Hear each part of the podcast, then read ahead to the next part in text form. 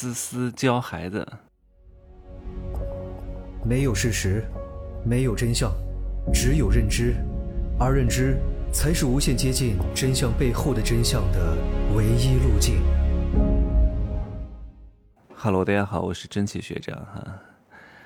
如果各位出生在一个思思的家庭，我希望各位不要对你的父母抱有太高的期待值，这样的话呢，你才不会那么痛苦。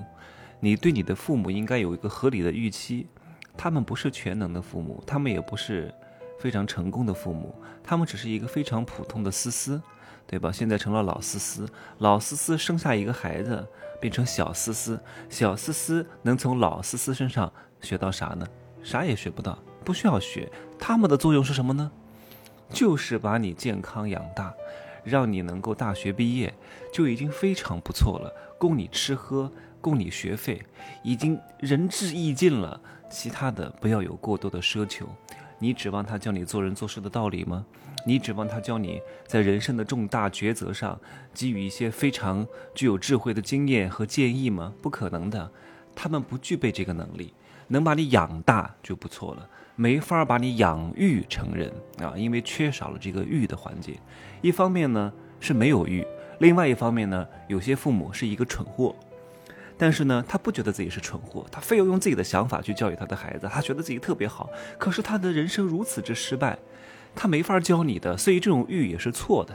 所以私私家庭的孩子呀，通常来说都是非常不容易的啊，指望家里是指望不上了，叫没有舞台自己搭，没有背景自己画，只有借助外部的力量，或者是靠自己不断的试错、摸爬滚打、撞南墙。然后经历过血与泪的教训之后，才能百炼成钢，千金化作绕指柔。但是很多人走不到这一节，他们可能四十岁还不是很明白整个世界的运作逻辑，稀里糊涂的 也就变成了一个老思思，然后又生下一个小思思，因果循环。没办法，有一些老思思呢，在经历过社会的毒打之后呢，也稍微的有了一些觉醒、顿悟。和觉悟啊，觉得可能是因为自身的某些原因，才混成了老思思。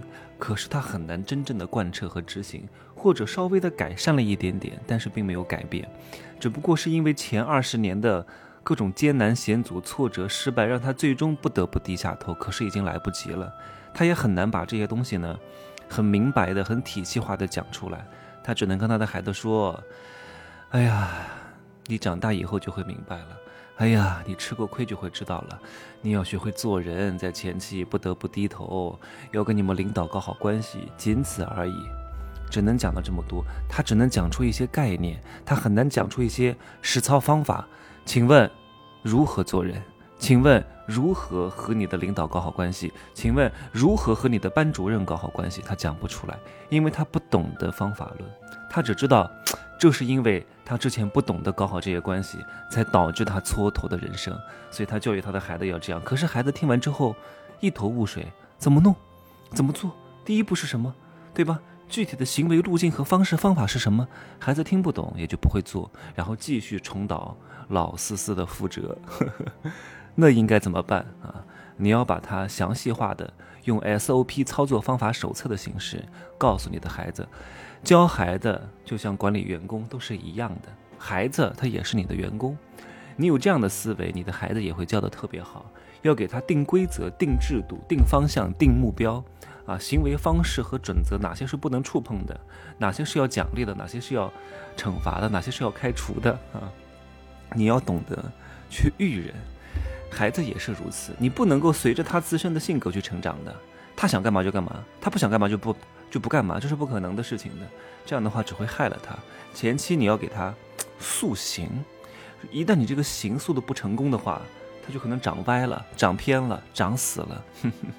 譬如说，你告诉你的小孩儿啊，要和领导搞好关系，但是小孩没有领导啊，他的领导是谁？是他的班主任啊。我知道很多人不屑于搞这些东西，哎呀，说什么搞这种中国式的关系，太烦人了。我就修炼好我的能力就行了。可是你要清楚，你再有能力，也得有人赏识你；你再有才华，也得有人愿意用你的才华。而这个东西叫润滑剂，你稍微的懂一点点，运用一点点，稍微低下头，对你来说还是非常有帮助的。你千万不能够恃才傲物。你真的有多牛吗？对吧？牛到别人不可替代吗？你是牛顿吗？你获了诺贝尔文学奖了吗？你获得了什么诺贝尔科学奖了吗？如果你真的智商如此之超群，你可以没有任何情商，你可以不搞任何关系，对吧？如果你的能力就一般般，一般的才华，你还是需要这个关系的润滑剂来让你的才华得到更好的发挥的。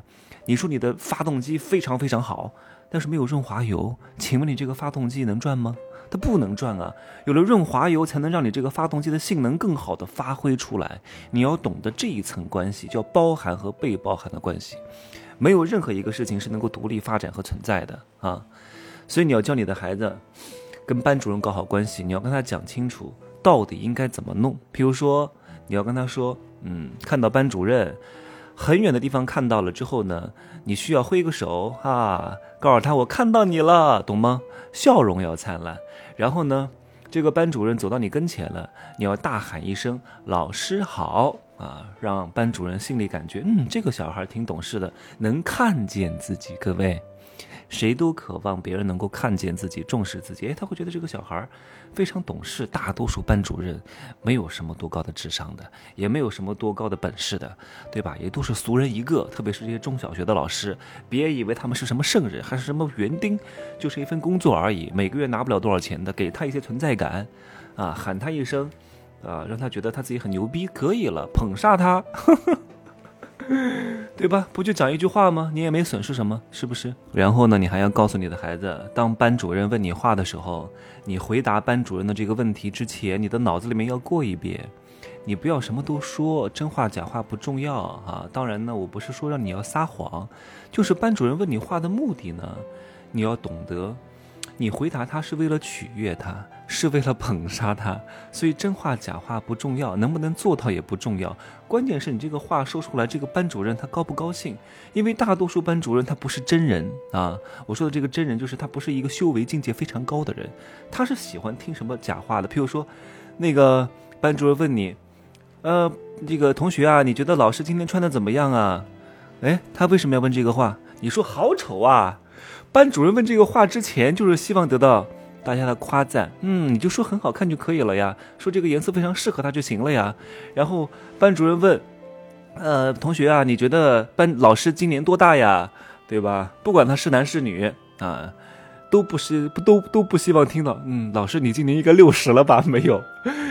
减个十岁啊，最好年轻的老师说，嗯，老师今年是不是才二十二岁啊？如果年龄大一点的啊，老师今年是不是才三十出头啊？如果五十岁的，你说啊，老师今年是不是才四十多岁啊？老师听了会非常开心，真不真相不重要啊，老师开心最重要啊。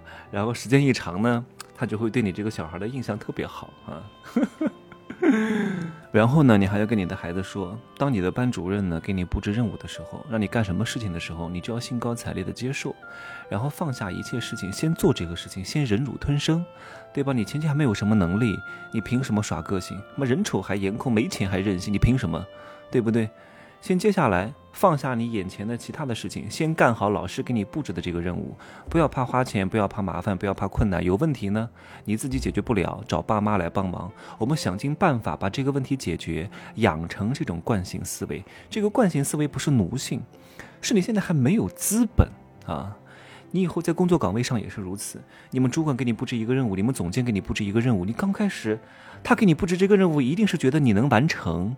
啊，因为他可能段位比你高很多，他觉得你能完成。你跟他说：“哎，这个不行，这个有困难，这个不好弄。”久而久之，他一次找你不行，两次找你，你还是拒绝，以后就不给你布置任务了。不给你布置任务了，你就没有任何成长的机会了，你就没有任何晋升的可能了。你先接下来，哪怕有点困难，完成了，让他看到你这个人，嗯，他有时候会故意试探你，试探你什么呢？因为有时候领导啊，会给你一个稍微对你现在这个段位和能力有一点点难度的工作。他要看你两点，第一个，他看你敢不敢接，也就是你的态度问题，你敢不敢承担这个责任，你敢不敢揽下这个活，这是第一点。第二点呢，他看你的完成度怎么样。可是他刚开始并没有对你抱特别高的期待，因为他也很清楚这个任务对你来说可能有一点难度，他不指望你能够完成百分之百的特别好。当然，如果你能够完成的特别好，那确实也是一份惊喜，但是大概率是不可能的。你能够完成个百分之七十到八十，刚刚好及格，就已经非常不错了。他会觉得，嗯，这个人挺有胆量的，敢接。第二个呢，完成的也还可以，虽然说也不是满分吧，可是他对你的期待值也没有那么高。你完成的不错又敢接，以后会给你更多的活，以后会给你更加有难度和挑战性的工作，慢慢的，你的职位和工资不就上去了吗？都是这样一步步来的呀。你不可能每次都做一些非常基础的工作，那永远都不敢把难难的工作给你，永远都是做做最基础的工作，永远都是打杂的岗位。记住，你为什么能赚到钱，一定是你承担了别人不敢承担的职责，你做到了大多数人做不到的事情。然后你在整个赚钱链条当中呢，占到的环节和比重比较大，你的不可替代性比较高，你才值钱，你才能赚大钱，你才一辈子不会缺钱。永远都是做一些谁都能干的事情，你永远不会值钱的，对吧？谁都可以干，那为什么你能挣很多钱呢？是不是你长得好看就一定能挣很多钱吗？那长得好看的人多了去了呢？你在这些长得好看的人当中，你有什么特色？你有什么额外的价值？这才是你要思考的点，而不是你练了六块腹肌。每天都得骂骂他们啊！另外，我再提醒一点哈，如果你是私私家庭出身的，一定要把贵人课好好听一听。你没法在你的家庭内部寻找帮助，你就需要借助外部的力量，而外部的力量就是贵人。贵人需要好好的帮助你，他们愿意赏识你，愿意提拔你，愿意重视你，你才有施展你才华的可能和舞台。不要太刚太直，这些东西一定要会，因为你家里人不教你，你必须要从寻求外部的力量去给予你能量和支持。不然的话，你要走很多坎坷路的，你至少得经历三到五年的血与泪的教训，才有可能明白我在课里面跟各位讲的那些东西，好吧？就这样说，拜拜。